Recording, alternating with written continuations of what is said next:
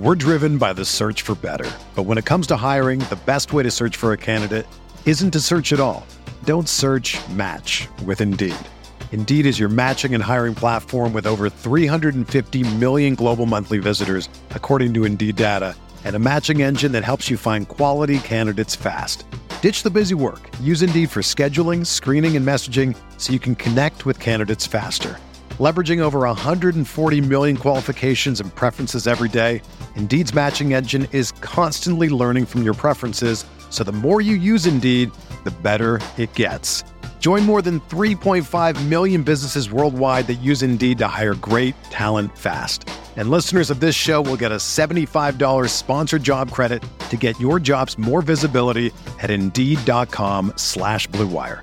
Just go to Indeed.com slash BlueWire right now and support our show by saying that you heard about Indeed on this podcast. That's Indeed.com slash BlueWire. Terms and conditions apply. Need to hire? You need Indeed.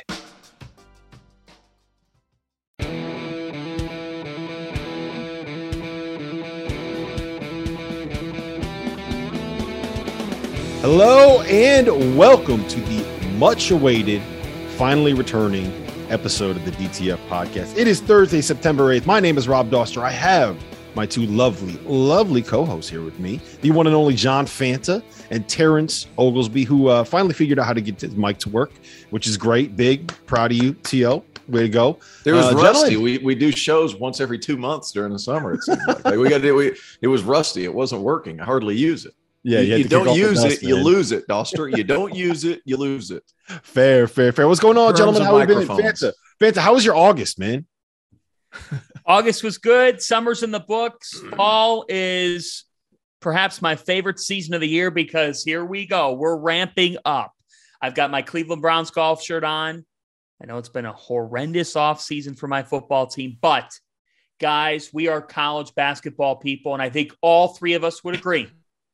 There is nothing like waking up on Sunday morning, week one. There's a bit of a crisp in the air. You can feel it week one of the NFL, the pageantry of it, everybody feels like they got a shot.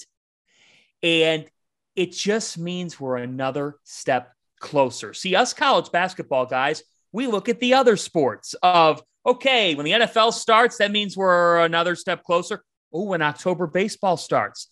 Now the, the the World Cup, the World Cup will be featured here this fall as college hoops is revving up. But then I always look at it when the Super Bowl happens in February. I always say we got next. We got they just handed out a Lombardi trophy. College hoops is the next sport to hand out a trophy. So we're into the fall now, and I'm ready for our, our podcast to be more than just once every two months. We are ramping up, gentlemen, to a big, big season. As the almanac says, the year of the big.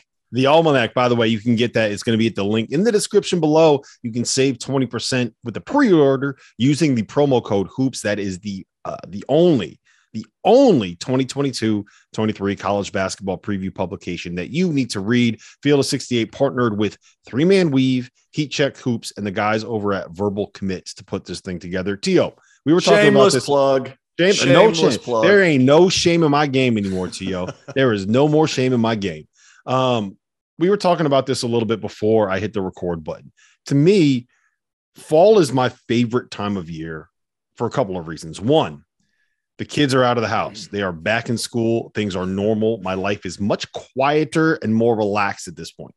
Two, you the, the the air is getting a little bit crisp. It's getting a little cooler. You can spend a little bit more time outside. You can get the fire pit going. You can get the s'mores going. You have Halloween just right down the road, within touching distance, within grabbing distance. But the biggest thing is sports are back. Real sport. I'm not talking about baseball, right? Baseball is not. That's not a thing. That's not a real sport. I'm talking about the real sports. I'm talking about football. I'm talking about European el football. I'm talking about we have NBA coming up. I know Fanta, you would love if we could talk about your uh, your your Cleveland Cavaliers here. We have college basketball is right there. Practices are starting. I love the fall, To. I love it. Yeah, it's a good time. It's still 90 degrees where I'm at, but you know, I'm, I'm a little bit further south than you gentlemen. My August was great. Thanks for asking. Uh, I had had a great time. I went on vacation uh, with the boys. Every now and then, you got to take a, a weekend with the boys and engage in some nonsense. And not nonsense in a bad way, but you know, there might have been a few beverages consumed, and I might have run into Patrick Ewing down there in the Bahamas. might have happened. It might have happened. I might have seen Patrick Ewing in the club with his with his lovely wife, and I might have seen Patrick Ewing not dancing in the club, and I took issue with that. and I might have walked up to Patrick Ewing and asked him why he didn't have any dance moves, and then casually taking out some Bengay out of my jacket pocket because my buddy had a torn labrum. He was asking me to carry his Bengay for him. And I and, and I might have asked, I might have taken that out of my jacket pocket and handed it to Patrick. I said, You need to loosen up those joints, big fella. There's dance moves out here to be had. and I'm not sure Patrick Ewing liked it all that much. I'm not sure he liked it all that much, but his wife thought it was hilarious. So I'm telling you this He's not big on dance moves, but Patrick Ewing at least was a fan of mine for about all the three minutes, and then I left real quick because I wasn't about to overstay my welcome. But I thought it was funny, so there you go. no, uh, August is great. I'm, I'm, really hoping. I'm really hoping at some point on the recruiting trail, you end up sitting down in the gym, right? You're sitting down in Peach Jam, and Patrick Ewing walks in the gym. And look, when you're there's not a lot of people that will turn heads when when you walk in a gym at Peach Jam. Patrick Ewing is one of the guys that will turn heads when you walk in and walk in the gym at Peach Jam. The only thing I want in this world is to walk for him to walk in, sit down next to you in the gym, and just basically look at you and be like, "Fuck you and your uh, Bengay." I was thinking about bringing Bengay up to Big East Media Day. just a little tube, just a little tube of Bengay, and hand him like, "Hey, big fella, I got you." no, this, no, that was a, that. That's a true story. That's a true story because it, it, was right in that gap where the players go home before they come back to campus, and he obviously uh, yeah, he's he's gone down there a couple of times, but he, he was super nice for what it's worth, and he probably didn't need to be, but uh, no, it, it, we had a good time. You, I would not have been that nice if you did that. No, no. Well, I will say this: I ran into him earlier too, and I you know I brought it up, and I was like, hey, I work with John Fanta, and and he's like, oh, that's my man, that's my man. So uh, no, I, I kind of had an in that way. And we talked about a couple of his players that he's brought in because Georgetown's brought a bunch of dudes, and we'll, we'll see how that works out. But I kind of had an, e- an easier entrance way because it was, it, you know, it was what it was. But I felt like I felt like I could joke around with him after you know a few vodka Red Bulls. It, it, it's amazing how as soon as you drop the name John Fanta, you can, oh, start, you can start goofing off and and cracking jokes with uh, with NBA Hall of Famers and top 50 players of all time. Just got to drop the name John Fanta.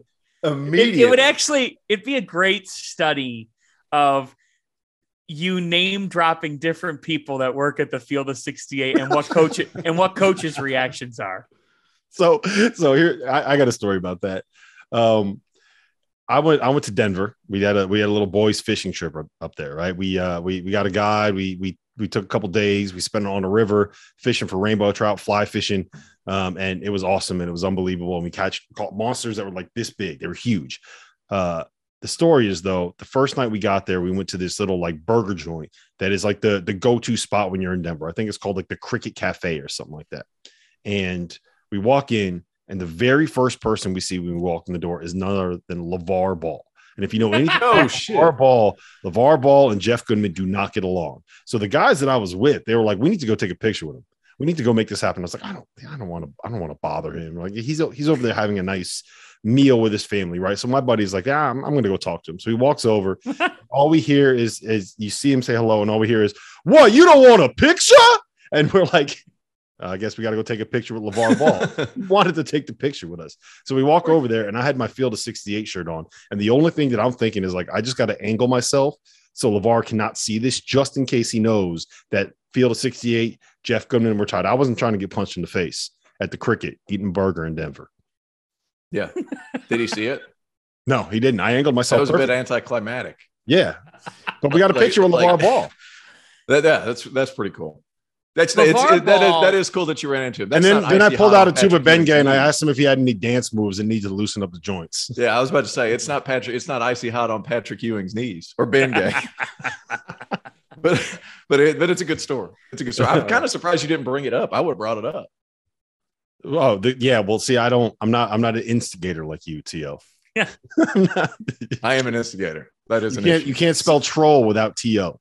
There's, and, there's, but, there's something to be said before there. we go forward, LeVar Ball is the greatest case of someone who might have acted differently, but let's make no mis- mistake about nobody's going to make a mistake about this. The man freaking loved the camera and the attention. Mhm. I'm not sure if there's anybody in college basketball in the last 50 years, I'm serious, maybe ever, that didn't play. He wasn't on the floor, but made more traction as a result in, in college and in the NBA. Like that was just unheard of. His sons were getting talked about on daily debate shows. And why? Not because of the kids themselves, it was because of LeVar. He's got to be the craziest parent in college hoops history. He made a that that that could be a long list, but I, Yeah. I tell you what, he did a heck of a job. Both of the kids in the NBA, neither one of them are in trouble. They are they True. do have different personalities. They are like it, you know, the, the middle one got in trouble a little bit in China, which is like top five places not to get in trouble. But like like other than that, like they stay they stay out of trouble. He, he's he, you know, he, he's a big fan of his kids, which I'm going to be too, just to a lesser to a lesser outwardly loud extent, I think.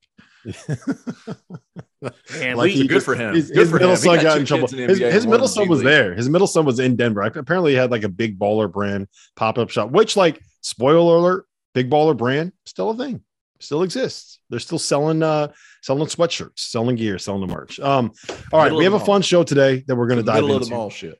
middle of, middle of the mall shit. There you go. Uh, I have I have six topics that, that we're going to jump into that I wanted to talk about. It's kind of a little bit of a mailbag episode. Um, but before we do, before we dive all the way into that, uh, To you you sent us a text yesterday. it was a screenshot. It was KenPom numbers. It was Kentucky's league performance last season, and there were a lot of first place numbers there. And I'm just kind of curious. One, why were you diving into Kentucky and, and, and kind of analyzing them like that? And two, what what is the point of, of of this? I think what your text said was for all that we do, for all we bang on um, John Calipari with his antiquated offense, uh, these numbers from last season are absurd. Talk to me about Kentucky last year. They shot 37% or 36.9% from three in SEC play. They were first in the SEC in offensive efficiency. They were first in effective field goal percentage, which a lot of that has to do with the big fella, Oscar Tshiebwe, but it also has to do with all these lob threats. They were like blocked. They don't get blocked. They don't get the, they don't get the ball stolen from them. Like this team offensively, you can say what you want. Talent makes up for a lot, but after a while, you got to have to acknowledge the numbers, right? And they had Kellan mm-hmm. Grady and they had some other guys that knock down shots. They don't take as many threes as a lot of teams, but at the same time, they shoot 37% in league. It's hard to guard. And not only that, I was looking forward towards this year because I'm doing my previews and whatnot. Like Sahvir Wheeler was, he, he was third in the country in assist. And he has a lot of, he has flaws, especially with that jump shot. But even he got his three point percentage above 30 for the first time in his career. Like they've got different guys. Cason Wallace is going to be a plus three point shooter. CJ Frederick comes back. Antonio Reeves, an Illinois State transfer who averaged over 20 points a game, shoots it well. Now he needs the ball a little bit more. I'm interested to see how that goes. But I mean, we, Cal catches some flack from not just us. It's not just us, but it, like as far as his offense, because he's trying to create closeout quicks and let his athletes do the work. Uh, but at the same time, like those numbers, like they they ran into a buzzsaw against St. Peter's. That's what happened. They they ran into the hottest team in the country at that very moment. And they lost one game against a very good St. Peter's team. Outside of that, guys, I had them picked for the national championship. Mhm. I, like I, they were that good last year. That's the crazy part about it. And I didn't realize their offensive efficiency numbers were going to be as high as what they were. And now a lot of that's because there's a lot of lob passes and things like that, and there's a lot of dunks around the rim. But still, you got to make it happen. Even it doesn't matter really how you get there. There's a lot of different ways to get there, but can, Calipari continues to get it done. Besides the COVID year, obviously. Yeah, and, and for the record, there's nothing wrong with having a lot of dunks. If if what you can do is scheme ways to get the easiest and most efficient shot in basketball over and over and over again, then you're doing a pretty good, pretty damn good job uh, as a basketball coach. I think so. That my issue, I, I'm with you. I have Kentucky as a top five team. I think that they're going to win the SEC. I think that this is a team that is built to make a deep run. I love uh, Wallace and Livingston and what they kind of provide in the sense that they're willing to play a role, right? They're they're not guys that are going to come in like Malik Monk, like Jamal Murray, and expect X number of shots when they're on a team that has a guy that's the reigning national player of the year.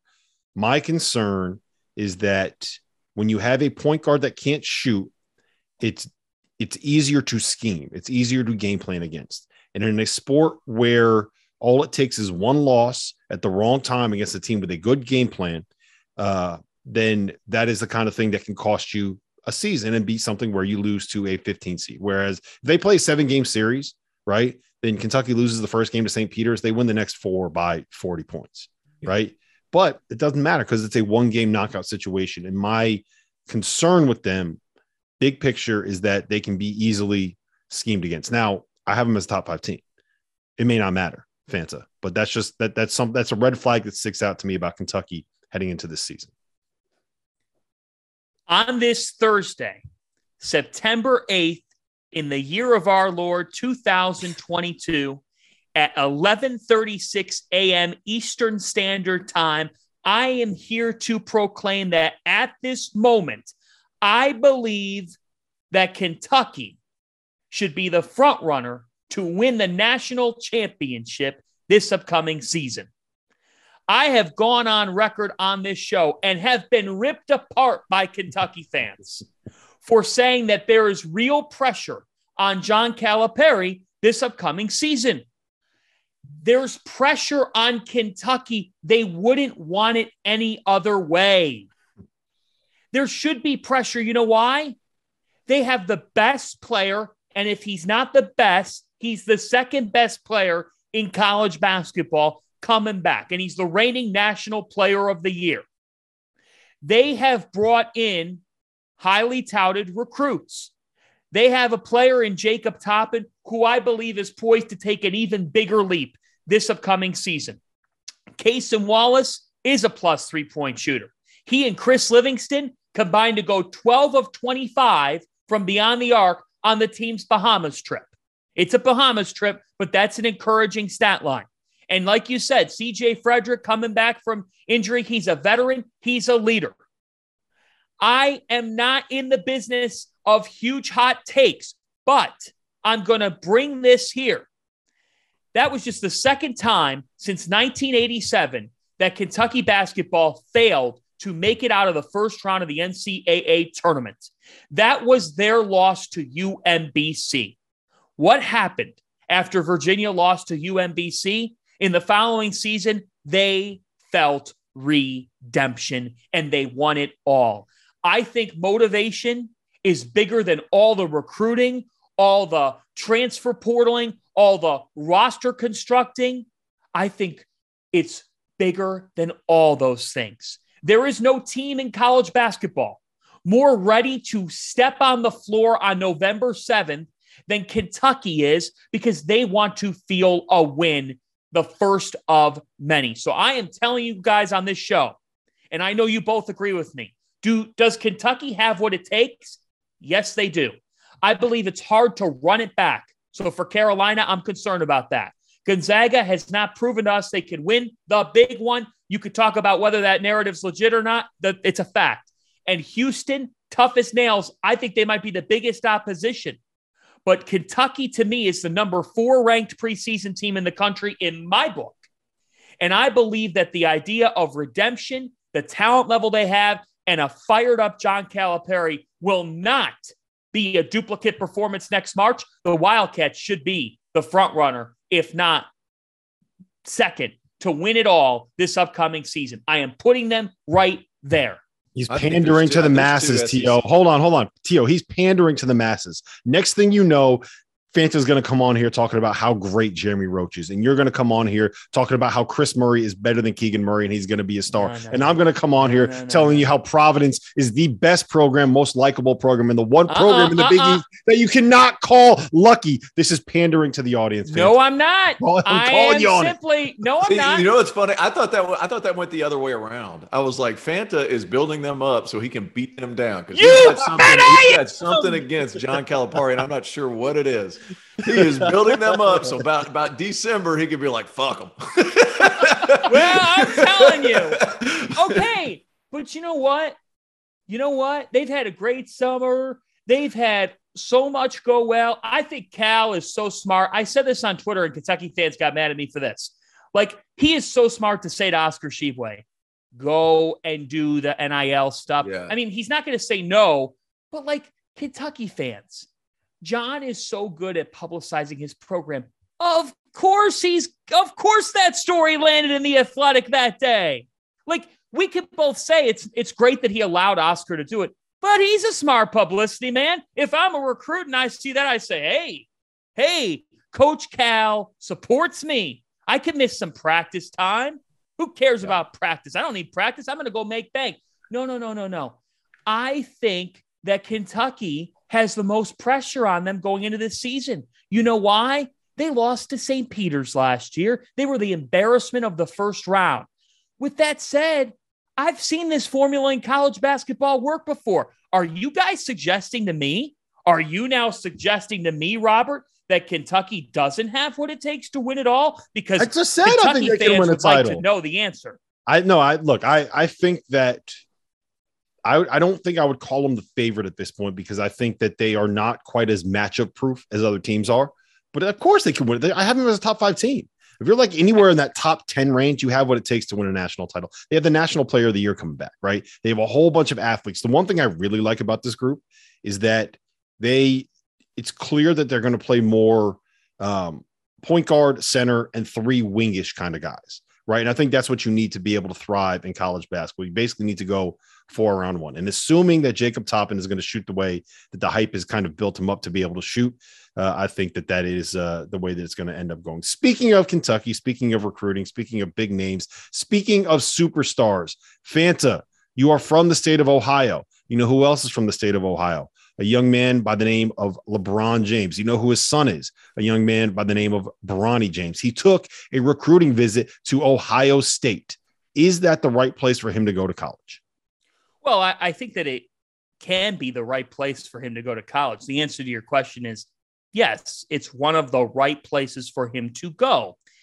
And, and here's the thing Bronny James is not a top 10 recruit in his class.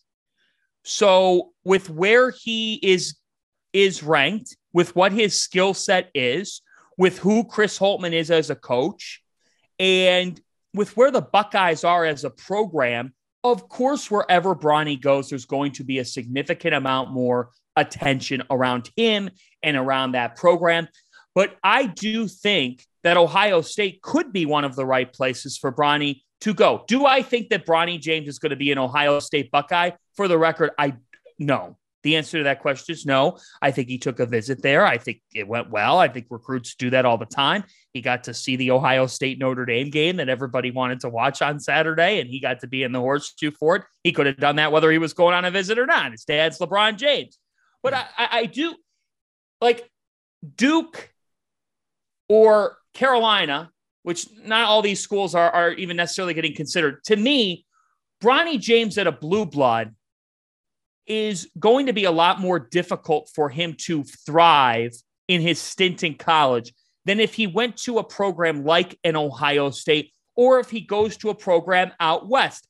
I personally think that with LeBron's contract and with where Bronny's at, I think him being in Los Angeles is a is a good thing. Stay close to home, stay close to dad. I'm I'm in on that. I'm okay with that. I don't know how you feel about this, Terrence. Here- but one thing about. Bronny is I don't think that Bronny should be going to one of to a Kentucky, Duke, or North Carolina because he's not that type of recruit. He's a very, very good player. He is not a great player right now. He's not.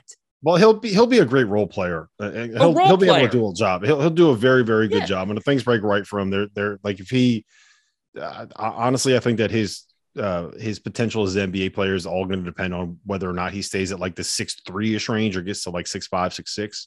Yes. Um, but I think that looking at a program like an Ohio State, where it's a football school, where they're going to be focused more on the football team, where you're not going to have like the hype is already going to be out of control. The attention is going to be out of control. He's going to be a celebrity wherever he goes. If you go to a school where it's kind of like, oh yeah, we got this guy that like he's kind of a famous basketball player, as opposed to going to a program where you're living in that bubble and basically every day of your life is going to be TMZ. Uh, Ohio State makes a lot of sense. Tio, what do you think? I I think, first of all, I think what is he ranked in the 40s, 30s, 40s? Something like that. yeah, exactly. depends- He's right around what- the 30s, Terrence. Guys, he's. re- I, I didn't think I would ever think LeBron James relative would be underrated, but I think LeBron, I think Bronny's really good, and I, am ranking him strictly as a college player because I NBA is not our bag. But I, I, think like Bronny James playing in the Big Ten would be really good, mm-hmm. really really good. He's an explosive guard who can can run the offense for you. He's going to make the right reads. He's going to be smart. He can shoot over the top. He's got a really nice looking stroke. His jump shot is better than his dad's right now and it kind of had to be because he's much smaller. So I think that's a big part. Uh, he's NBA potential. It's to to be determined. Obviously, his size has a lot to do with that. But this is, I mean, this is a big kid, big strong kid. He can get there. He's explosive. He can get off the floor. Like he's got all the tools. If this kid's name was something else, like you know Steve Steve Taylor or something like yeah. that, like you're probably looking at a top thirty kid. Like I, I, think he's I think he's a good player and I think he's big and strong and he fits college rosters really well, especially if he's beside somebody that's really, really good.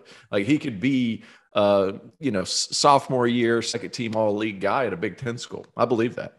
But the thing is, is like it's going to take a little while and he's not going to be in college for very long because basically all LeBron has to say is whatever team he goes to, I'll find a way.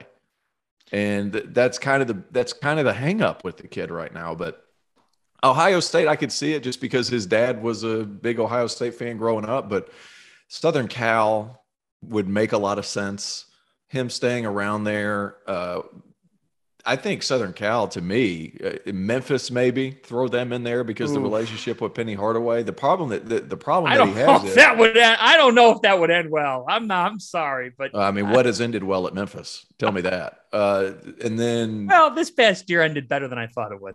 One that makes a lot of sense uh, would be Louisville, but they're an Adidas school, so that'll never happen. So it's it just there's there's there's a lot more going on than just Bronny James is a very good basketball player. Let's put it that way. Here's the thing USC, I saw Rob being like, like, it'd be the most people ever at a USC basketball game. I'm yeah, sorry, but they'd get at least 2,500 people there. if you're if you're gonna go somewhere in, in Southern California, I think it has. Did you see the UCLA football game the other day? They reported they had like 25,000 people there. There couldn't have been four. well, yeah. it's hot playing college football this time of year in Los, I know, but it's hot, man. It's, it's hot. hot in Los Angeles. Right no, now. but it's UCLA. What's the weather in Los Angeles. Come I know South, it's not the same. Come down here and call a game at Clemson. Here, here's the thing about that: like college football is like 29th on the list of things that you're going to do if you're in LA right now, and UCLA is second on the list of college football things that you're going to do if you're in LA right now. It's not yeah. even like the best college football program in the city that doesn't That's give right. a shit about college football. Like I, I was right. making fun of USC fans for not showing up, but it, it like it was even worth it UCLA. But UCLA, they don't even they don't even they don't even you know move the needle at all. At least USC has Caleb Williams and Lincoln Riley and Jordan Addison and all of these studs. Like I think low key they'll probably end up getting into the college football playoff, which would be a lot of fun. Which is a different podcast over there on the field of twelve. But Bronny Shameless James plug.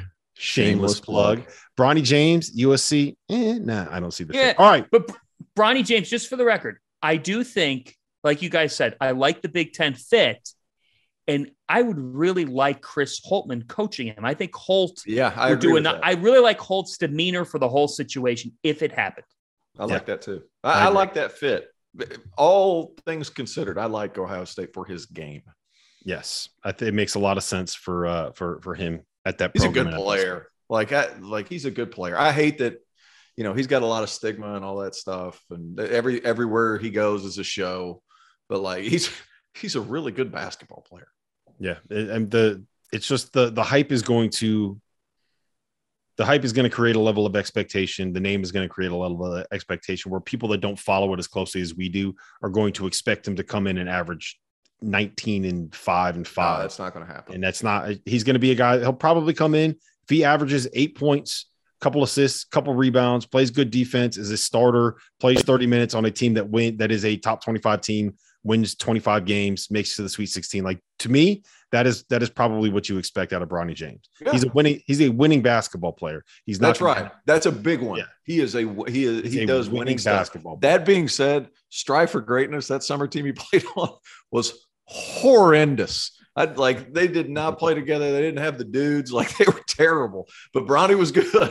Bronny was really good. I don't think they won a game at Peach Jam. I don't think they won a game like all summer in the EYBL. Like now, I don't think they won one. Not one. That being said, he does winning stuff. He no, really but, he, does do winning he's, stuff. but he, he's a winning basketball player. It was just, you know, it was politics. yeah. But he, he does winning stuff. In all seriousness, he, he plays Oh, hard, he sets up that whatever. He does winning stuff. Next Uh, all right. question. I'm not going to ban LeBron's kid. I'm not going to you- freaking just get on him. Like he's a good player. Yeah, absolutely. Good player. Absolutely. I just I think in the atmosphere of it, he's not like I just don't think Duke or Carolina are the best fit in this particular recruiting case. Yep. we That are. was my point. I think he's a really good player, They're not. but I think it would benefit him to play three or four years in college also, and that's not going to happen in this No. situation because his dad wants to play with him, and that's No, okay. they're not. They're, they're they're they're not recruiting him. They're not recruiting him. Yeah. So it's, Yeah. moot, moot Uh. They're not recruiting. him. Um, Yep. Are you guys excited about the new transfer window in college basketball? For people that don't know, starting on the Monday after Selection Sunday and going through, I believe it's May 15th. Those are going to, that's the window. It's a 60 day window for when you are allowed to enter your name into the transfer portal.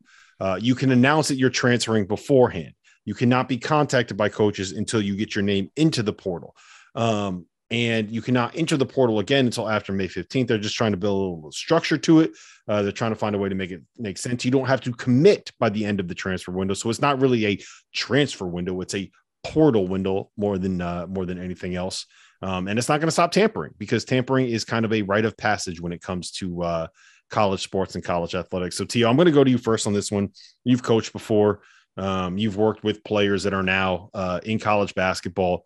Um, what do you what do you think about this window? Do you like it? Do you not like it? Uh, where where do you stand? I like it in theory. That in theory, it's great, but like kids are leaving during where they're not supposed to in the transfer portal anyway, and they're not. The NCAA is not doing anything about it, regardless. I do like the caveats though. If, if a coach leaves, they can leave.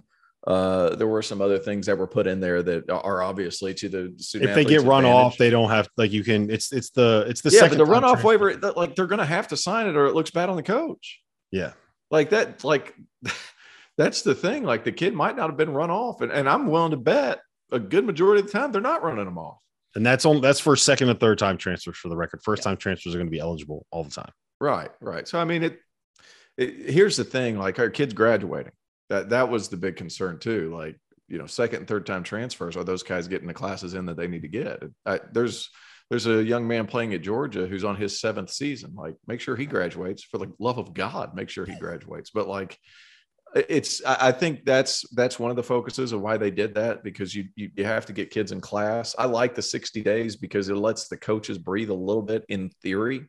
I just don't think that the NCAA is going to hand down any punishment if a kid wants to leave later anyway. There hasn't been any precedence of them handing any punishment regardless. So well, it's, the, the, what it'll be is that you're just if you don't have your name in the portal by May 15th, then you are not going to be able to get that one time automatic eligibility if you're a first time transfer. Is I believe what it allegedly, allegedly. Maybe you will, maybe you won't. But um, the one thing I would say is I I hate hate that it starts on the Monday after Selection Sunday. Right? I remember Muss, Eric Musselman. I can't remember where he told us this. Maybe it was maybe it was at the Final Four. Maybe it was on one of the pods that we've done with him. Maybe it was the interview I did with him for the Almanac. I can't remember where it was, but he was telling us that he has not.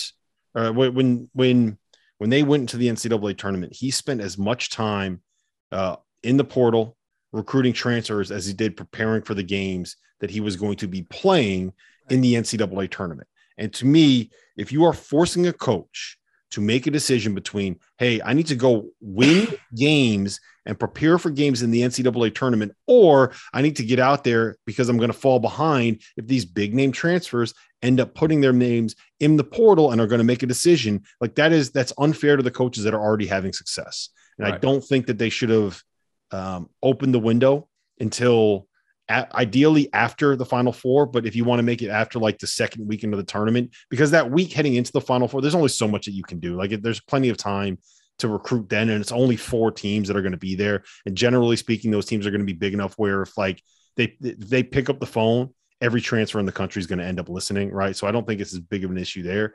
But opening it on the Monday after Selection Sunday, I think is dumb. I believe the reason they did that was that they wanted consistent 60 day windows across all sports and they didn't want this to run into late may they wanted it to be done by mid-may so i think it was just a um well, it's done before school's out. Yeah, I think it was just an issue of the calendar, the, Yeah. the way that the calendar set up. But I, that's the only thing I don't like about it. So a couple things with this, and and I wrote about it. Shameless plug. I wrote about it for Fox Sports Shameless last week. Oh, you work for And- Fox? And so I, I talked with different coaches and got a number of different quotes. Chris Beard was first up. He also said, I'm not going off the record. Coach Knight always said going off the record was soft as shit. So I'm going on the record. He goes, I think this was necessary. And, and even the wild, wild west has some rules. I talked with Todd Golden. Todd Golden said, I don't have a strong feeling either way, but he said, look, we talk about freedom for for athletes. There is nothing wrong with that freedom. He goes, they should be allowed to do what they so choose where their next destination is. But he said you have to understand the fact that with that freedom is going to come some rules and some constructive things to be put in place to allow for there to be more of an honest expectation of what the timeline of events are. And that's what's nice about this. It creates a timeline of decision making sure they're not choosing their next destination, but it gives us deadlines. Selfishly, for media purposes, it gives us some deadlines. It gives us that that Monday after selection Sunday. I don't like it either. I'm with Rob.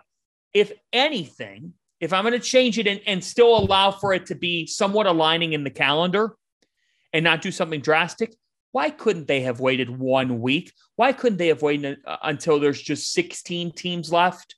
uh, in the NCAA tournament instead of 68 teams. In theory, now you're talking about a coaching staff getting ready for a first four game in Dayton. And an assistant coach has to leave the room, the film room, to take a phone call or to deliver a phone call to a player that that staff wants for the next season. That's that's a bit crazy. The focus should be on the NCAA tournament. Instead, now the product's going to kind of get diluted because on that Monday and Tuesday and Wednesday, you're going to see a potentially a million kids enter the portal. You get my point. And you're going to have that going on. You're going to have us getting ready for NCAA tournament games. I'm sorry, but the portaling doesn't matter to me, but it's going to matter to certain coaches. And it does take away the focus from the, the best postseason in sports for that staff, for, for those players, for all of us. The other thing here is that the biggest takeaway from coaches, guys, that I had was the dynamic of April, the live recruiting high school period, and how it collides with trying to re recruit your own players on campus. They're gonna have to Several coaches, that. several That's- coaches said to to me, changed. several coaches said to me, there has to be a change in the schedule of evaluation periods. If they want to just, a lot of coaches said, we don't feel the need to do two separate periods. Yeah, that that that occurred a lot more than I think people realize. Uh, uh, there was a big amount of coaches that just did the July only period. Mhm. Right. So so bring it down to just one period.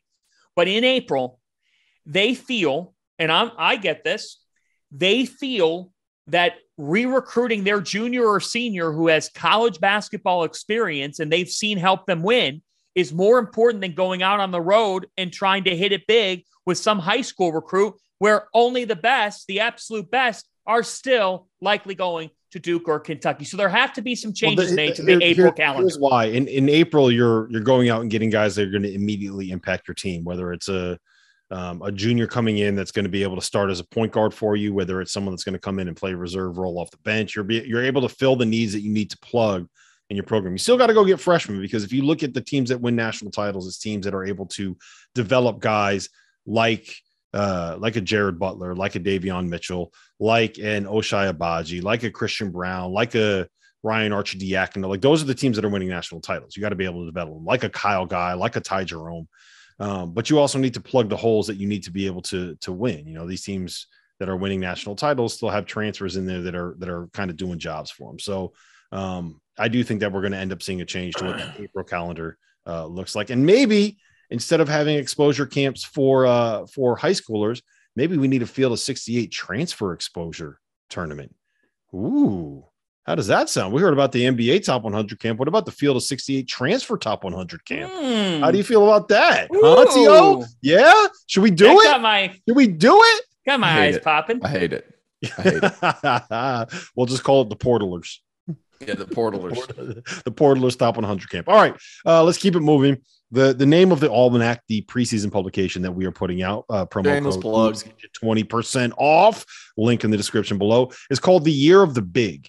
Uh, it's because if you go through and look at the best players in college basketball, the overwhelming majority of them are big men. You cannot do a first team preseason All American team without having Armando Bacot, Drew Timme, and Oscar Tshiebwe on it. Yeah. Uh, you cannot do a preseason Big Ten preview without mentioning Trayce Jackson Davis or Hunter Dickinson as a, a potential preseason player of the year.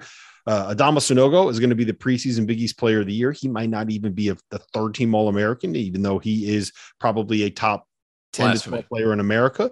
Blasphemy. Connecticut's pizza is so bad. At least let them have an All American. Exactly. Like for one. it's once. unfair. It's unfair. It's ridiculous. Um, that all, I say all that to say this: Is it a good thing for college basketball that the addition of NIL? The, the reason this is happening is because the addition of NIL and these big guys have a, a higher market value in college than they do at the professional ranks. Is that a good thing for college basketball long term, Tio? Uh, I mean, yeah, you get to hang on to guys longer. I think that's a good thing. It's it might be the the year of the big, but SEC, who I think the national championship is going to come out of, it's going to be the league of the wing. So I think like the wings are what wins you championships right now, as long as your point guard's solid. But I digress. If you look through the past couple of years, I digress. I, there's a lot of talent at the five spot, and a lot largely guys, and you know this just as well as I do. It's because their games don't translate very well. Like, how is Hunter Dickinson going to fit in the NBA when he's getting attacked and attacked and attacked every time down? Not because he's a bad player, just because he's seven foot two and he might not be the most agile uh, guy in the game. So I think that's a big one to keep an eye on. But it's like the bigs don't translate to the next level, and they are much more marketable, like they are in college. They can capitalize off their success. There, people are nuts, still nuts about college sports. And the difference between college football and college basketball is you see their faces. So these kid, kids are much more. Uh, what you, you're able to realize who they are much easier, easy, much easier, recognizable, if you will. Uh, that that was the word I was desperately looking for, and I couldn't find it. Recognizable, but it's. I think those bigs uh, they carry a lot more weight in college, and they can make a lot more money in college because it, most of the time they're going to go to an NBA team, they're going to sit the bench, and they're going to end up in Europe making, you know, seven hundred fifty to a million dollars. And they can make more than that in college, especially these high level bigs like an Oscar Tshiebwe, like a Hunter Dickinson uh, those guys can make money at, at the Kofi you know, Cockburn is taking a pay cut to go pro. Think That's right. That's the thing. What's the line from basketball? Shaquille, everyone knows Shaquille O'Neal got rich playing in college, right? That's what uh that's what Kofi Cockburn. He got rich playing in college, which will allow him to afford to take a pay cut and go play in the NBA or go play in the G League wherever he ends up. Oscar Tshiebwe, uh, he's going to make two commas with a crooked number in the front of it this Yeah. year. Really. You know, Hunter Dickinson's going to make seven figures. Armando Bacot is going to make six figures, if not seven figures. Uh, Fanta, where do you stand on this? Of course, it's great for college basketball. In no way can it be harmful to college basketball. One of the criticisms of the sport in recent years has been that in college hoops, you don't know who's on these teams from year to year. Newsflash. I actually think right now that you could say you have a better idea of who's on some of these basketball teams than you do in the world of college football. Yes, I just said it. There's some more I'm telling you right now, a, a lot of the casual fans who are watching these college football teams, they know CJ Stroud, they know Stetson Bennett, but but the point What about is what about last year's Heisman winner? He's back too. he's back too. But in college basketball, that has been a rich criticism of the sport that recognizable stars, faces of the game, are not something that people can identify with. Instead, mm-hmm. it's constantly faces on the sidelines, it's constantly big name coaches. I would argue this that the year of the big and the immediate after effects of name, image, and likeness could not come at a more necessary time in college basketball in a sport that has seen Roy Williams, Mike Krzyzewski, and Jay Wright all exit the game in the last year and change. The sport needs people that can be shown on their ads and somebody sees it and says, I know who that is. I know who Oscar Tshiebwe is. Oh, Drew Timme's got the best mustache in sports. It's great for college hoops. It's a win win scenario. Just because those players aren't necessarily translatable to the NBA, you know what it forces on broadcasts? For us to actually talk about college basketball and not get into an NBA mock draft yes. in the eighth minute of the game out of a break. I think it's good for college hoops, and I think it's a total win win. I, I agree with everything that you just said in terms of uh, publicizing the game and making it more recognizable and having more, uh, for lack of a better term, brands playing the game, right? Um, I don't know if it'll necessarily translate to these teams winning national titles, but I don't think that that matters as much as it does as, as getting fans' eyeballs on the game. People are going to watch the NCAA tournament no matter what. But having some of these bigger names back in November and December might get more people paying attention to the sport then. Uh, this is a perfect segue. I saw the guys over at the Eye on College Basketball podcast tweeting about this the other day. I didn't listen to it specifically because I knew I wanted to talk about it with you guys. But is this North Carolina team, the one that has Armando Bacot and RJ Davis and Caleb Love um, and Leaky Black and now Pete Nance, is this the most nationally recognizable college basketball team since Florida brought back Joakim Noah, Corey Brewer, Al Horford, and all those guys uh, the year after they won the national title? Fanta, I'm going to you first. It is not the most recognizable team. I am going to throw a twist on this Ooh. and still say that I believe that 2018 19 Duke is. You know why?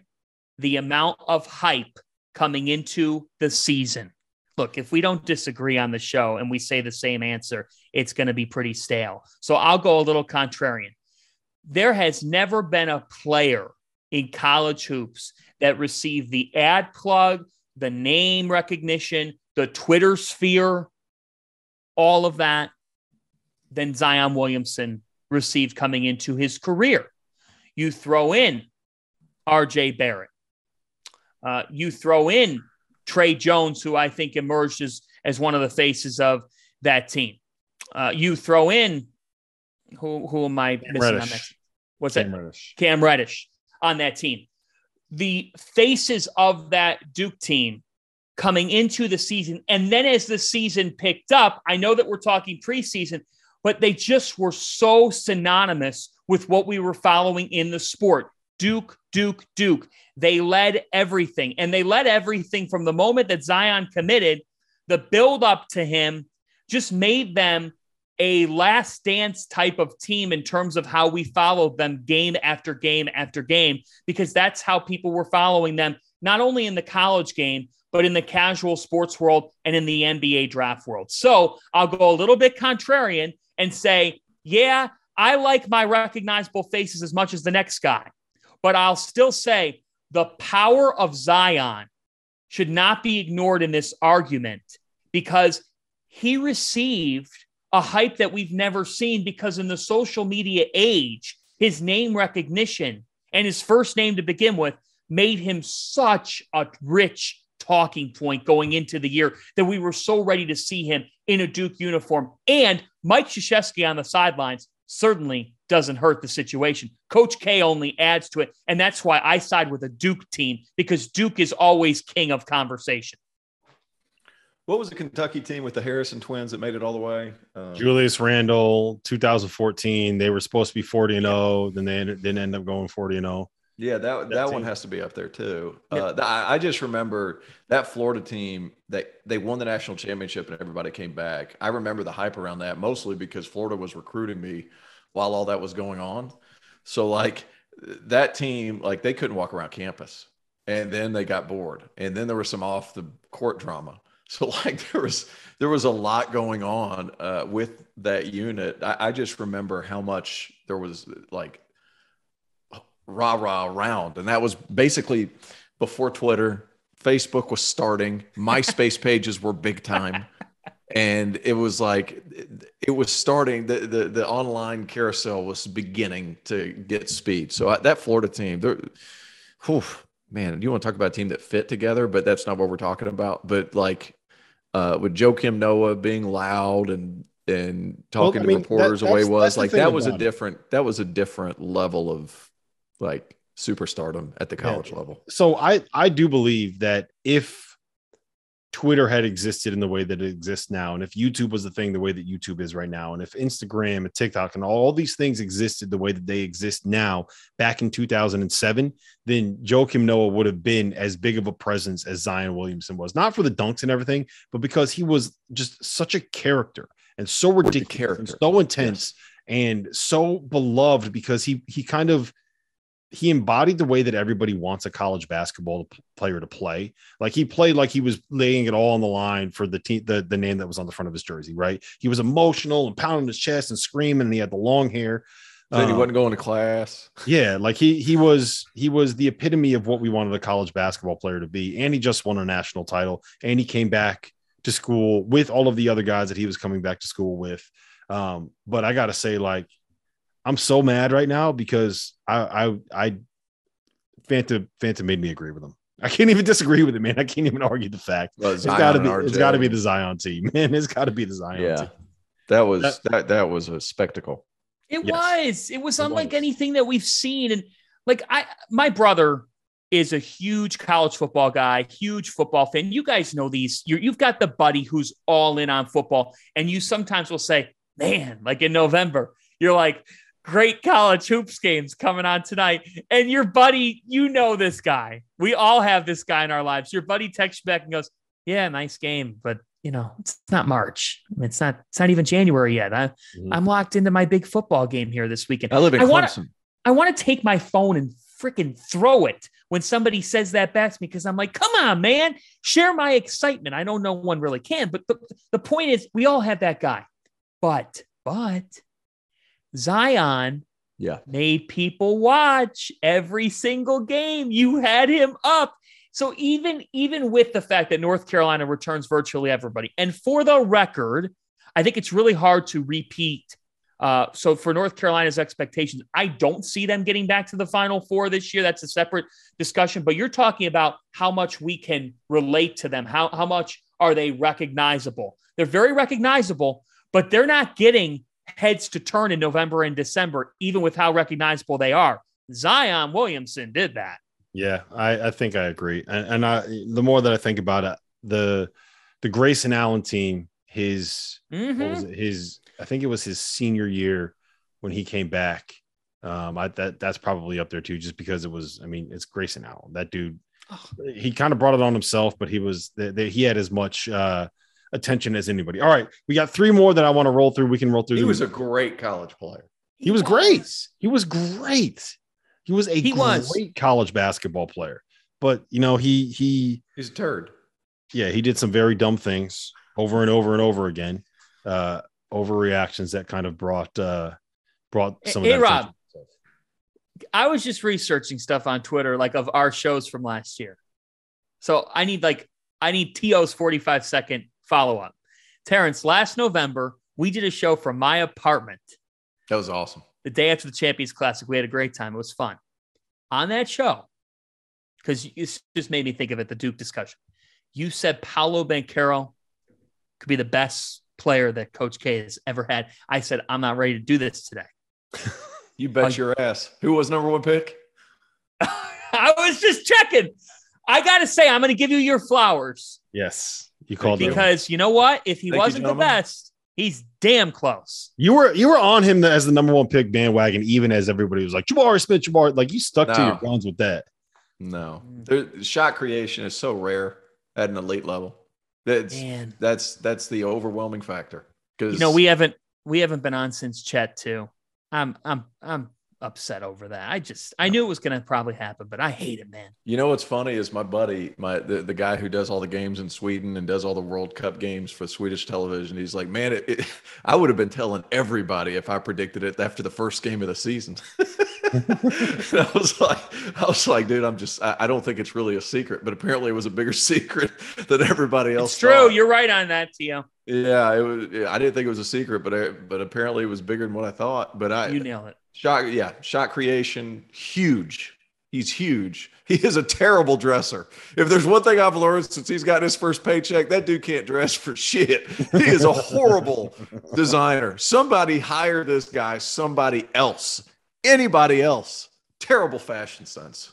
All right, Russell Westbrook. Horrible. He says in his Adidas dry fit. Hey, that's a, hey, hey. uh, Here's the thing. I play. All right. So uh, another thing that's happened. I've played. I played in the crew league, which is coming out September 30th. Our first. Our first game. I played in the crew league. I was on Waka Flocka Flames team. and there was a lot of good stuff. And they before we started, we all had to do interviews, and I can't disclose because I signed a confidentiality agreement. This is going to be a long season, so like.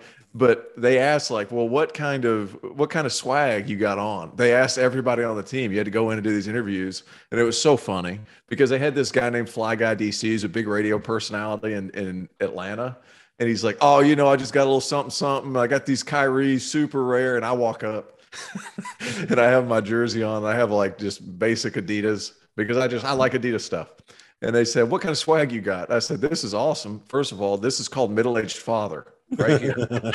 this is middle-aged father."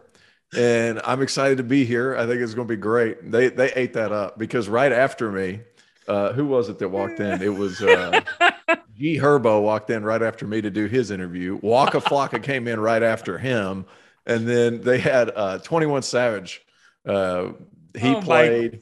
All these guys played, and here here I was. So there's a lot of good stories that came out. Oh, of I can't. I, can- cannot wait. I need to get that clip of you just being like, "This right here is called middle aged father." Middle-aged father. This is called Father of Two.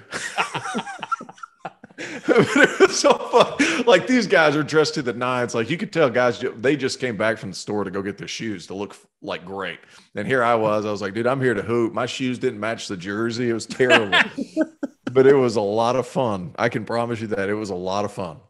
There's a lot of stories that I've heard from you about that. That uh, maybe one day, if you show up at our Final Four shows in Houston, we'll get To. We'll, we'll have him throw a couple back, and then he can tell some of those uh, those, those stories when they're It'll have not to be several. It'll have to Yeah, be several because there's not- a lot. not- there was a there was a lot not necessarily for there's it's not necessarily for uh public consumption all right uh three more questions and we're going to roll through these pretty quickly first and foremost fanta this is yours you wanted to talk about this one so i'm going to you first on this one Yeah, yeah. you want to know who is the toughest team in college basketball and if all of us don't have the same answer here then i'm disappointed in all of It's us It's not UConn.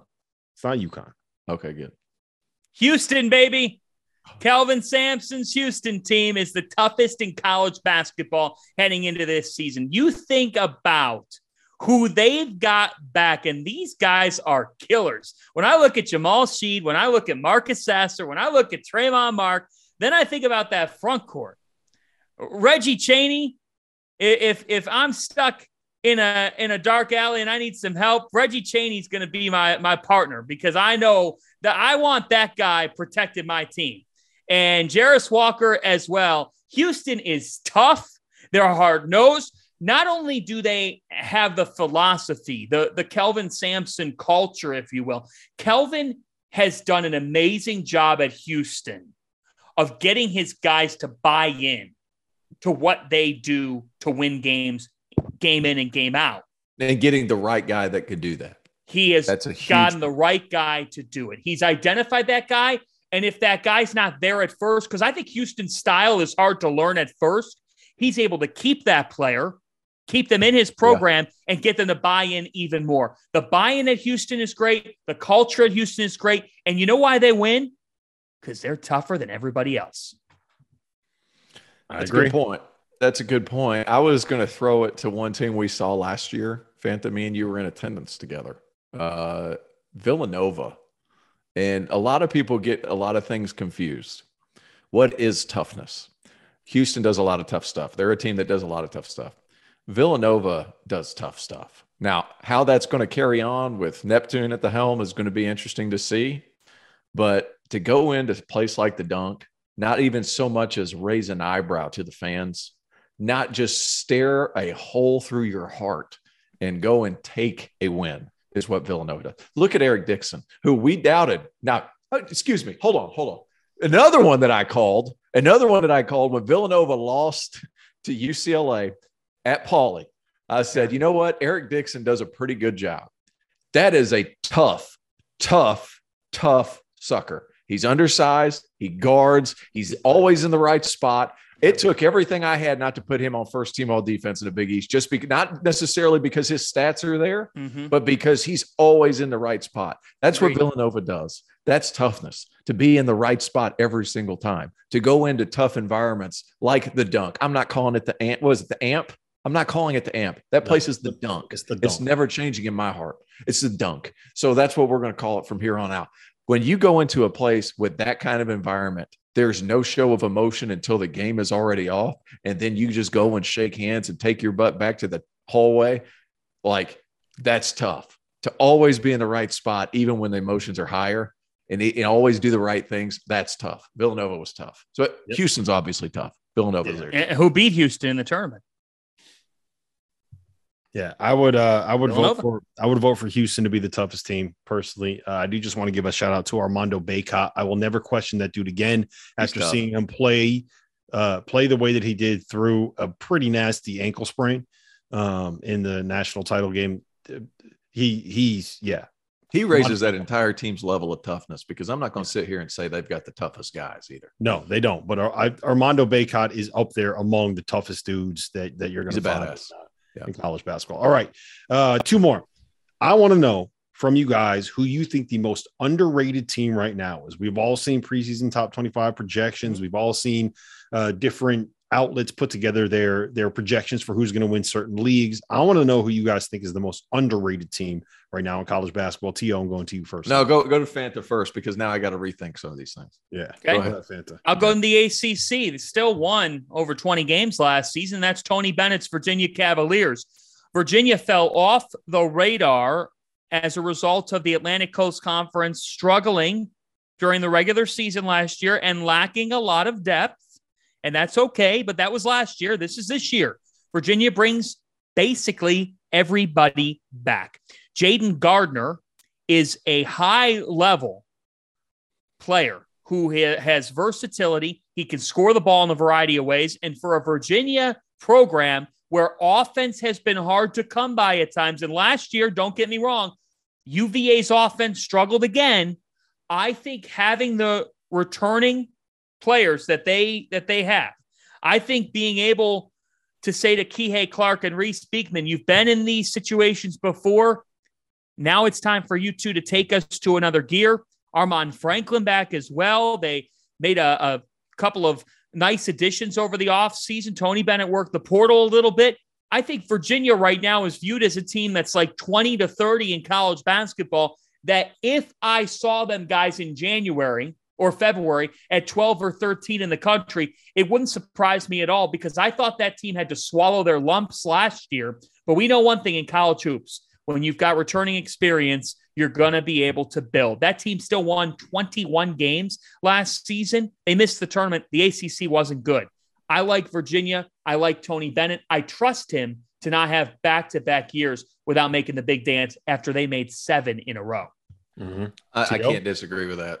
I just went through all the teams that I've already done. Virginia is that team. I have them picked second in the Atlantic Coast, uh, and it's uh, largely because last season Wow. when you watch them play, uh, it seemed like they were just a year away. Like they had Reece Beekman, who's really, really good. They had a young man named Kadin Shedrick, who I think's a very good player, but seemed to be a year away. Like they're now here. It's now time for Virginia to be good. And after Armaan Franklin had a really poor year from three last year. He came from Indiana shooting over, what was it, 40% from three. He shot in the 20s last year. This isn't typical. And sometimes it takes guys to kind of adjust to playing that slow. Like that's an issue. And that's coming from the Big Ten to going to Virginia and then playing that slow. I think he'll be better. Jayden Gardner, Gardner's proven to be a really good scorer despite being undersized at 6'6, 250 pounds. He's a horse. Virginia falls into that toughness category too because they just continue to do all those tough things consistently. I think Armaan Franklin could have a better year. Reece Beekman, though, uh, is special, and they have a lot of other guys too that can get it done. Yeah. Uh, Isaac McNeely's a, a name to keep an eye on too. Bigger guard, can shoot the ball at a high level. Uh, young kid, played. I want to say for Wildcat Select out of Pittsburgh. Tough, no, tough, hard nosed kid can shoot the basketball, play both guard spots. Uh, Virginia's got guys. Go ahead, Fanta. Two other things Ben Vander Plas from Ohio, quality transfer, and they have a top 15 recruiting class.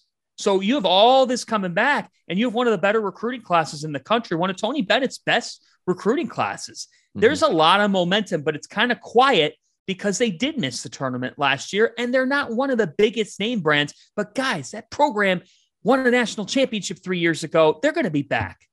Mm-hmm. So I, I, don't hate the Virginia call. I went with a, a team that's got a new head coach this year, uh, a new old head coach. I think Xavier is a team that a lot of people are not talking enough about when it comes to just how good they are. They were, from a talent perspective, a top 20 team the last couple of seasons, right? If you mm-hmm. look at what is mm-hmm. on the floor and what they have at their uh, disposal, I think that uh, Sean was smart in, in who he brought in to replace Paul Scruggs. I think that Souley Boum is going to be a guy that can create offense for him. The transfer they got coming in from uh, UTEP. From, from UTEP, who also happens to have like one of the best names that you can find in college. Souley Boum, are you kidding me? I cannot wait for Fanta to be on the broadcast when that dude hits a big three. Boom! um, they got a couple freshmen coming in that I think are going to be really, really impactful players. Uh, Des Claude is a guy that is going to get a lot of attention uh, this season, and rightfully so. Um, the staff is very, very excited about him. I think that Colby Jones is ready to take the leap that we all thought he was going to make at the start of last season. He was uh, he was probably the best player in the NIT for five years, uh, or uh, for five games on the stretch as they won the NIT. And well, he was he was he was the most outstanding yeah. player. I mean, he was the best. Yeah, player. he was the best player in the NIT. Um, I think that I love Jack Nunge too. Yeah, Jack Nunge's a great piece. I think that Sean is going to be the kind of personality that can get the best out of Zach Freemantle, mm-hmm. right? And if he's not going to get the best out of Zach Freemantle, then Zach Freemantle is not going to be a distraction. And I don't think that they have to have Zach Freemantle be at his best for them to be at their best. I think that is very possible for them to be able to put three wings, a point guard, and Jack Nunge on the floor and be a team that could be a top 20 basketball team in America. And look, I'll tell you this much if there's one thing Sean Miller knows how to do, it's how to win basketball mm. games. And I just I got a feeling that you know we're not we're we, when we talk about the Big East standings, Creighton is a team everybody mentions first. Then it mm. probably ends up being Villanova and UConn in some order. No one puts Xavier in that mix. I would not be surprised in the least to look up in February and see Xavier right there competing with UConn, competing with Villanova, and most importantly, competing with Creighton for a Big East regular season title. There was there'd be no shock in my mind. And People then, playing, and then playing Arizona in the Sweet 16 game. Yeah, if awesome. that happens, if that happens, like look, I, I, I love Sean, and I he'll probably get mad at me if I say this, but please.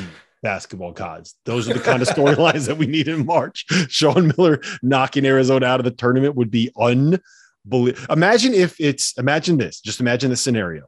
We have an Elite Eight matchup between Arizona, right, mm-hmm. and Sean Miller and mm-hmm. Xavier, who has never been to a Final Four.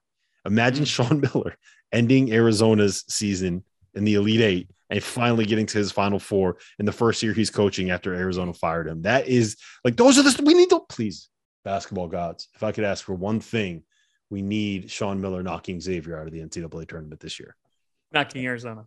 I got, I got. We need, I we got, need Sean I, Miller knocking Arizona out of the yeah. NCAA tournament this year. I had to make sure I get it right for our social clip. yeah. Hey, I got two more teams real quick. Now that I've gathered my thoughts, I, um, I said I legitimately said yeah. in the rundown, To you get one. I know, I dude. I, one there was team. reasons. There was reasons I couldn't get to it. I, I told you that off.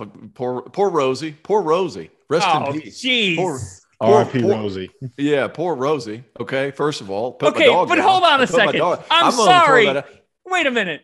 Are you make you know, here you knew exactly what you were doing there. You're going to start laughing. Your face is turning bright red. You just yeah, basically told Rob. You basically just told Rob the equivalent of "you're an asshole." Okay, and and and she might she might be gone, but Rosie just said, "Go fuck yourself." Yeah, that's right. All right, two teams, two teams. One from the Big East, Butler. Butler Rob, you brought this up to me in Fanta. I wasn't a huge believer at first, and then I took a deep dive into the mm-hmm. roster. They needed two things from last year they were terrible at. One, they needed three point shooting. They were the worst three point shooting team in the Big East. They add Eric Hunter Jr. from Purdue, who shot north of 40% last year, mm-hmm. and Ali Ali, who might be one of the most underrated transfers in the country. Six seven, six eight, can really score it, can really shoot it, can guard multiple positions in that league. And then they added Manny Bates, and they also added Jalen Thomas, a Georgia State transfer. Both of those guys are high level rim protectors. That's what they needed. And whenever you, it's like when you you look at a car and you're like, ah, it's an okay car. And then you pop the hood and you're like, oh, well, that piece is nice. That piece is nice. Oh, that fits together perfectly. That piece is nice. Don't be surprised. Thad Matta gets it going at Butler. Uh, Alabama, we're not talking enough about either. And w- there's two teams in the SEC right now that are getting a lot of the love, and that's Arkansas and Kentucky, and rightfully so. But a guy that I think could be an All American, uh, a freshman All American, is Brandon Miller.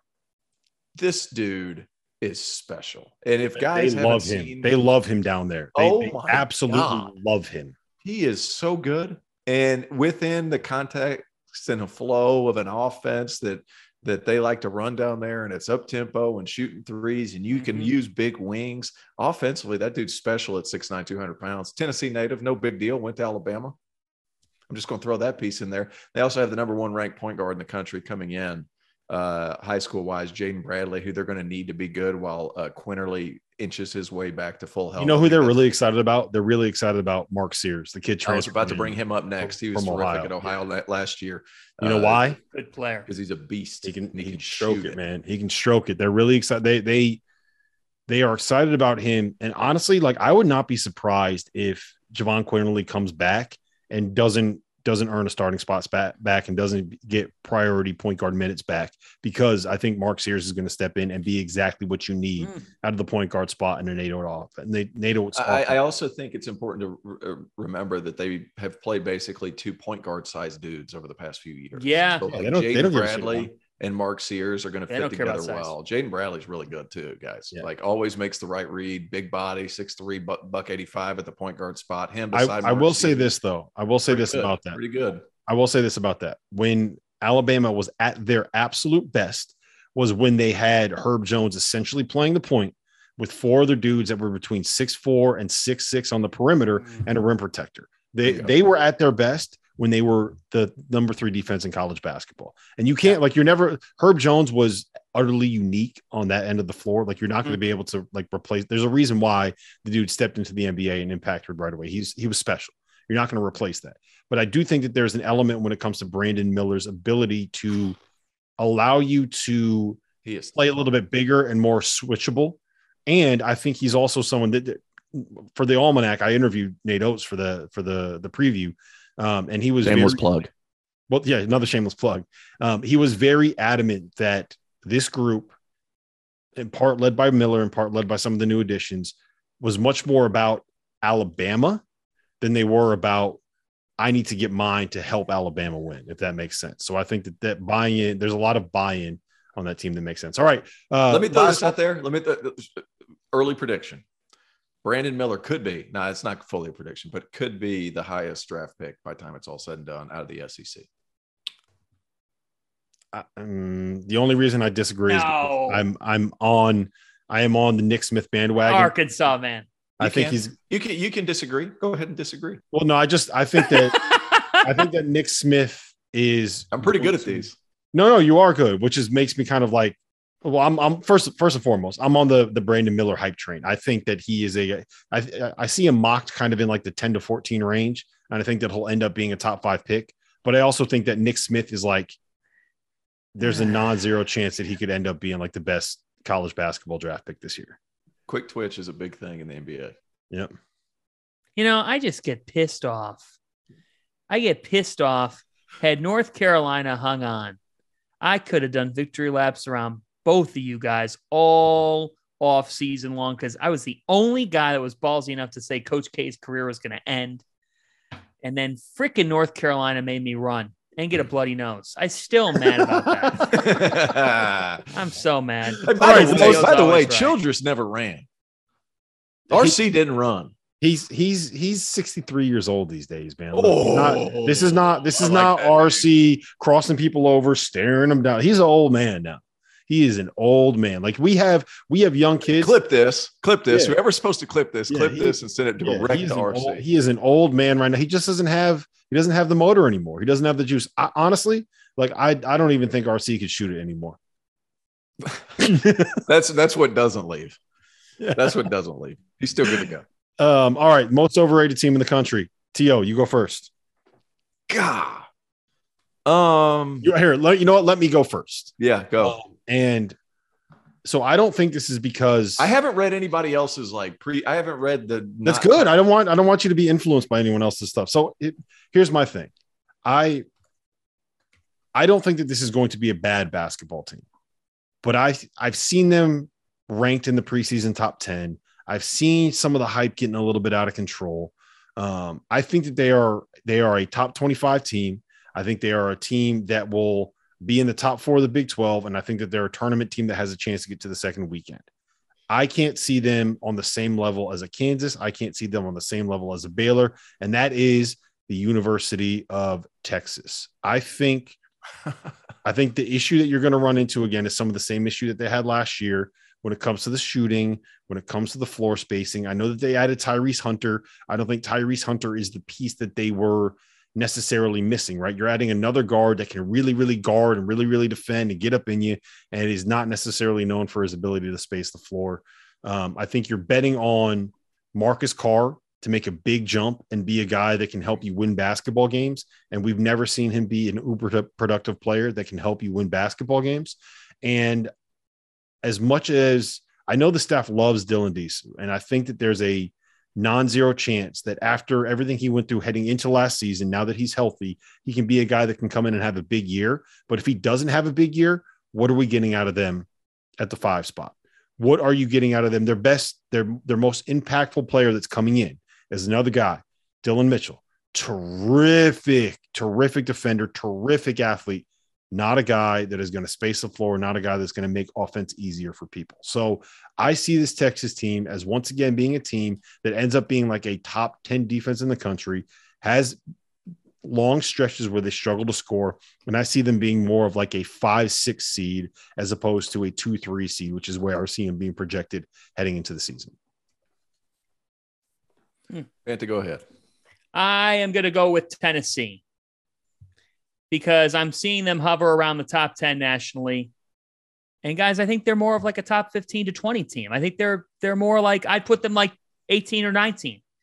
Uh, but they're hovering around 11 or 12. And no, it's it's not because when I look at Tennessee uh, that I I I see a bad team, but and it's not because Kennedy Chandler is no longer there. It's because I don't know how they are that much better offensively this upcoming season. Rick Barnes teams have been some of the best defensive teams in college basketball the last couple of years. I'm pretty sure back to back KenPom top 10 defensive efficiency teams in the past couple of seasons. And they have finished in the top 10 to 15 in three of the last four years. Defense isn't a question with Tennessee basketball. There are two questions. How are they scoring the ball effectively? And to follow on that, how much does an inability to score the basketball consistently hurt them in March? It has hurt them a lot. Rick Barnes and Tennessee have struggled to put together the run in March. So I am both forming this opinion on lack of performance when it has mattered most as a result of I, I like Zakai Zeigler. Santiago Santiago Vescovi is a is going to be one of the best guards in the SEC. Vescovy. Vescovy is one of the best guards in the SEC. Don't feel bad about that one, Fanta. He's changed his own pronunciation like four times. Yeah. I know. Yeah, yeah. I, I, I know he has. But Vescovy, Vescovi. Depends on what mood he's in. I'm just, I just am not as bought You in as others think- are on Tennessee. I, I think I think we should start calling. I, I think this year, John, you need to start going as Fanta instead of Fanta. You need to be Fanta. You got to put the, the the right emphasis on the correct syllable. Yeah. Tio, did you play with a? Did you have a teammate who changed his last name like once during his career at least? Yeah. Yeah, they, this happens all the freaking time. The, the the point is, my answer is Tennessee, guys, because I just don't know. Uh, I, I, Josiah Jordan James, I think, is a quality piece for them. Olivier, how do you pronounce his last name? Nkamhoua. Now, Come did on. you do the Tennessee preview for the almanac? I did. I absolutely did do the Tennessee preview for the almanac, and I so I for the for the most part I agree, but I do think and and if down the stretch of last season uh, before he got hurt, there was a period of time for about six to eight games where Olivier Nkamhoua really kind of like became the best player and one of the most important players on that team. And I think if he can develop into being that guy that they can use as a stretch four if they want to play the big fella Euros Uros Plavsic at the five, or can play a small ball five role and let you get some of those those more talented wings on there. Um, I think that he's the the key, but he also Phillips? he he had like one three or four week stretch where he was really really really good, and beyond that, it's just kind of been like okay. So if he can end up being that guy, then I think Tennessee has a ceiling. Um, beyond that, I think you're you're making you're making a lot of good points, Fanta. Memphis It's is with the wrong pronunciations. Memphis. Memphis is overrated. Okay. I don't How need so? a re- I don't need a reason why. well, wait. I was going to say, they're are not they, even like rated. No one has not them even as ranked. Me- Memphis not even a preseason Nah, it doesn't matter. five Memphis is overrated. It doesn't matter. Memphis is overrated. doesn't matter. Uh, no, uh, one team that I'm, I'm I don't. They spent a lot of money on this team, but I'm not sure how good they're going to be. is Miami. I like they spent a lot of money for Nigel Pack, like a lot of money. Mhm. And is he a first team all league guy? Eight hundred thousand dollars sure seems to say so. But like, like I agree with that. yeah, Norchad Omier, uh, Ar- like Yeah, yeah. Arkansas tra- state transfer. Like he met, got all his points and buckets by beasting people in that league. He's not going to be able to do that in the ACC. Hmm. But like that's kind of an interesting fit too. Uh, they still have Isaiah Wong. They still have high level shot creators. Pack's a good player, or Pack Pack. He's a good player. It's just a matter of are they worth the money? And if when you're forking out cash like that, you better make a final Well, four. wait. Hey, hey, you just said on this show, it got lost on the show. I'm surprised Rob didn't react. You have, I'm guessing you got North Carolina one. You said that you think Virginia's number two in the ACC. That Correct. means Duke's number three. No, I don't Uh, have them so, there. so to spend the amount of money they had, what Miami's going to be fourth or fifth? I got Miami fifth. Fifth. They spent too Fourth. much money to be fifth. Yeah. who's fourth. I got Virginia Tech. So you have Duke third. You have Duke behind. yeah, Virginia? Duke third. Duke third. Interesting. Just That's because it, interesting. it's so young, first year head coach, there's going to be some there's going to be some things that's going to put them there during the ACC season. Like th- they might win the ACC champion like tournament. They're they're gonna Man. they're gonna lose some. They're gonna lose some in Yeah. December and January. You're like what- exactly right. That's that. That's my whole. I, I'm thinking about the whole thing, not necessarily who's the best one. I also think Man, if- Carolina. Carolina is going to have a lot of the same problems that they had. They're going to get bored in January. They're going to lose some games because nobody, none of their backcourt defended at all. They just decided to defend in the NCAA tournament. Yep. If you go back and look at those stats, that was their hangup the entire year. Their backcourt. Like, were they tough enough to guard? They didn't guard anybody. They lost at home to Pitt by like a bunch. So, like, if what Carolina are you going to get? They're very good. Carolina is very good. I think they're properly rated. But if they don't guard, it could go the wrong way in a hurry. Did you Duke fans hear that Terrence doesn't think you guys are finishing first or second this upcoming year? I just said that they could win the tournament championship. ACC ACC champions are de- determined by the tournament, Yeah, not the the, other- regular the are you afraid mark- of those people? Are you afraid of them? Not in the least. They can bring it over here. They know where to find me. Come on with it. You come on with it. Oh man, that's good because If I'm, not scared, if I'm not scared to put Bengay on Patrick Ewing's knees, I ain't scared of a Duke fan. I can promise you that. Who's They winning in a fight? right Duke coach. fans or Clemson fans? There's Huh? there's there's one thing I will say about Who's this drunker? Tio, is that is Huh? that you you don't have you don't have much uh not much intimidates you. No. Not much No. intimidates you. You're one of those guys where when uh yeah, you feel like talking, he's like, Yeah, he's probably seen a lot of shit in his life. So Yeah. yep. Bingo. Yep. All right, fellas, this is fun. Um, always enjoy hanging out with you guys. This went about an hour and 25 minutes long, which was This was a good one. Don't split it up. I'm not going to split it up. It's all, it's just going to be it's just going to be a behemoth. So uh, for Terrence Oglesby, for John Fant, if you're still listening, uh, one, thank you. You're insane. Uh, two, hit that subscribe button, hit that like button, hit that rate button, hit that review button. Do all those things that make us happy as podcasters. And we'll see you guys again. Probably not next week, but I'm assuming at least the week after. We're going to start rolling out some real deal season preview content here very soon. Hire TO.